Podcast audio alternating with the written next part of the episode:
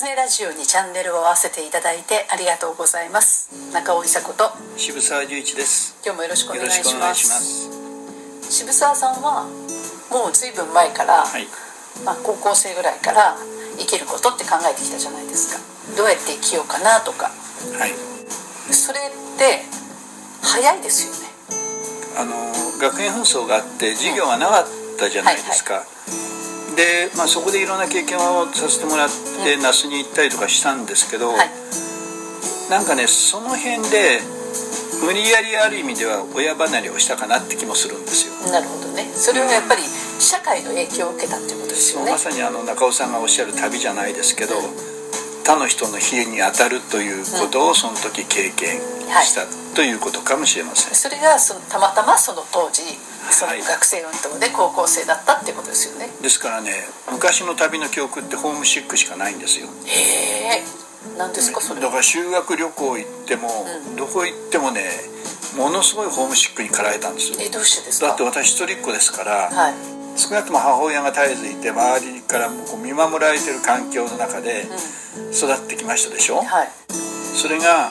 などっか行ってちゃんとした宿に行ってもね、やはり一人だってした瞬間に帰りたくなるんですよ。へえ。なんか不思議。不思議なんです。私すっごい開放感でした。ねああそこの辺は大きな違いですねえ。うん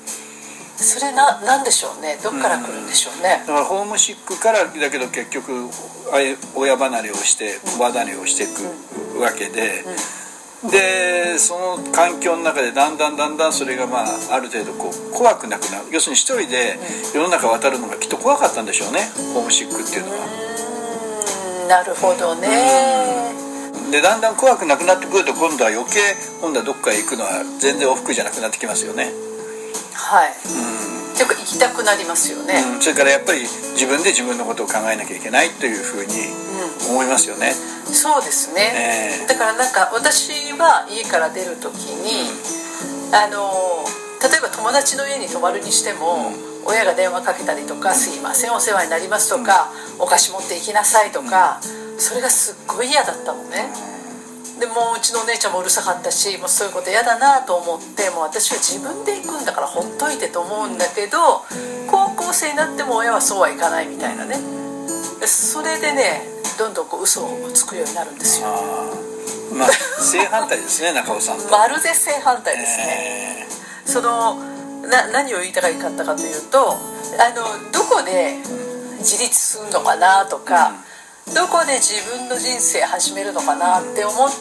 て自分の欲望を満たすために生きるんじゃないよみたいな、まあ、渋沢家でそのようにお父さんから教わるわけじゃないですか。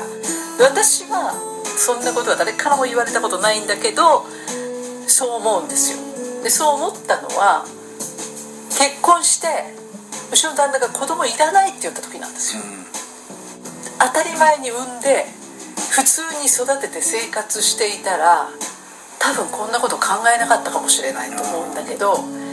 子供を産まないってなんだろうって思った時に本来その当たり前に子供を産んでお母さんになってっていうことしか描いてなかったので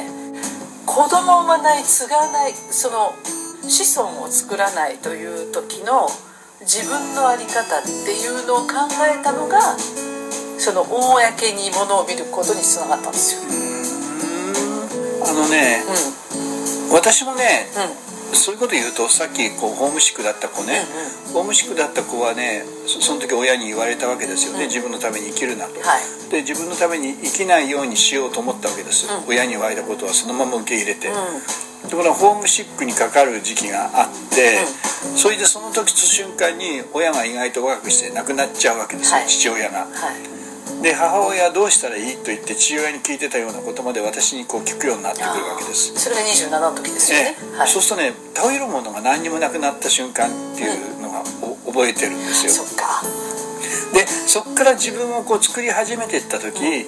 初めてまた元に戻って、要するに自分をなくしていくという生き方ってあ親父が言ってたのはこういうことかっていうのも思い出すんです。なるほどね。でそこからは私流の自分をなくす生き方ができていって、ただそれが親父が思ってたこととは違うかもしれない、うん、違うでしょうね、でも違っていいんですよね、あのだから必ずしも自分の意思だけで自立してきたわけでは全然なくて、あるいは世の中だとか周りの状況の変化になんとなくそうなってきて、今なんとなくこうなってきましたと。そうですよ、ね、いうことがたたくさんありますから、そんな別におお偉い人生でもなかったなっていう気します。そうそう。だから、ね、今例えば若い子たちがやりたいことがないとか、はい、まだこう自分がどこに向かっていいんだかわからないとか、はい、ってよく聞くんですよ。はい聞きます。みんなそうですよねはい。私私もだからその時はそうでしたから、ね、もう若い子たちにはそれでいいんだよっていうことを言います。そうですよね、ね、そんなにもう若いうちから自分のやることが決まっていくなんていうのは、うん、多分100人に1人か2人はいるんでしょうけど、うん、まあその以外はそんなことはありえないだろうと思ってます、うん、ですよね、で私もだからそう312ぐらいでそんなことを思って、え本当に子供いらないんだったら本当に考えなきゃなっていうふうに考えて、30代の中尾さん暗かったですからね。迷ってましたもんね、えー、あっちこっち。本当にねあの顔に車がかかってました。うん。まだね、うん、人に合わせて生きてたんですよ。ね。でどれがいいんだろうと思ってたんですよ。もしかしたらまだね今はいらなくても、うん、もう少ししたらやっぱり子供欲しいねって言うのかなとか、うん、いろんな可能性があったので、それをまあ独りよがりですけど絶対迷いますよねそこは。そうね、迷いますよねって私言われてもね、うん、それは迷った気持ちはよくわかります、うん、迷います。何が正解かとかどれが一番いいというのはないので自分で決めるしかないんでで踏ん切りも自分でつけるしかないんでだからそこそれが30代でしたもんね、うん、だけどやっぱりその振り返ってみると渋沢さんに出会ったりとか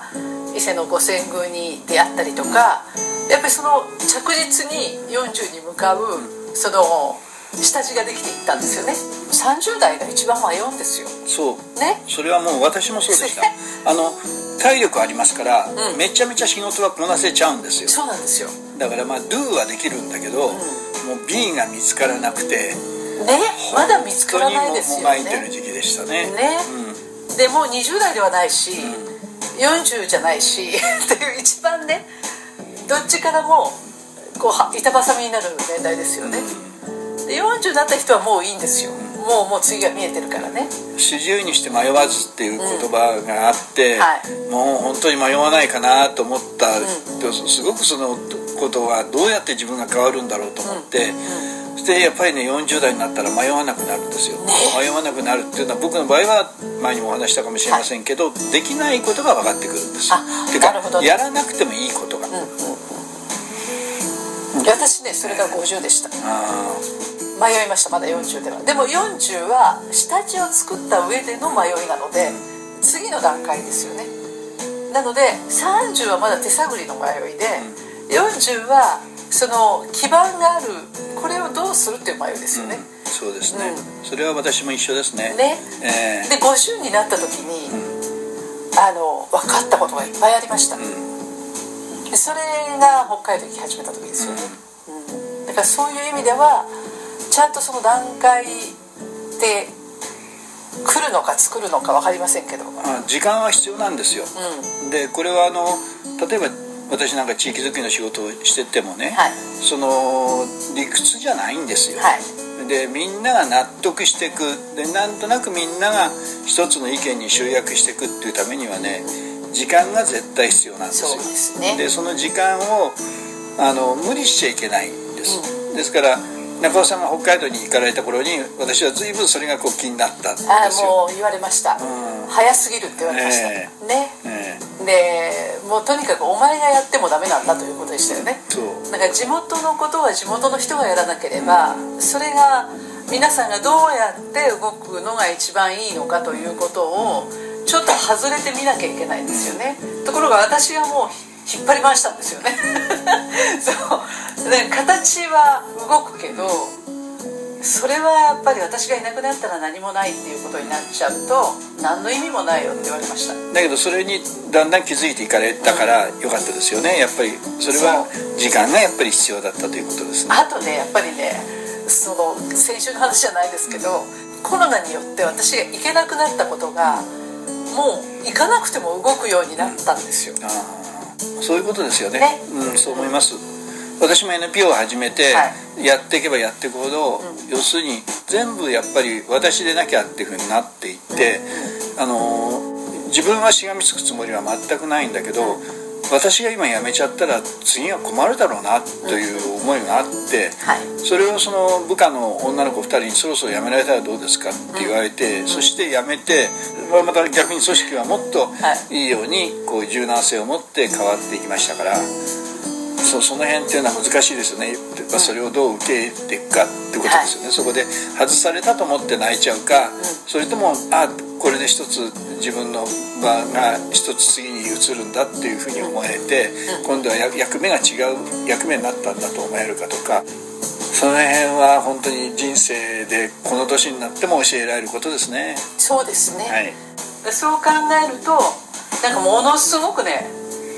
昔分かんないことがいっぱい分かるようになってきたなっていうのが楽しいですね、うん、楽しいです。ね、えー、役に立つ老人になりたいよねっていうのが私の憧れなので。いや本当に思います。あの、ね、Z 世代の人たちと言われてる人たちの役に立てるような、うん、これからの人生の送り方をしたいなっていうのはものすごく思いますよ。ね。いやまだまだできることたくさんあるなと思いました。そうですね。ね。はい今日も「喫煙ラジオ」を聴いていただいてありがとうございました。喫煙ラジオは毎週月曜日に更新の予定です。来週もまたチャンネル登録をして聴いていただけると嬉しいです。それではまた。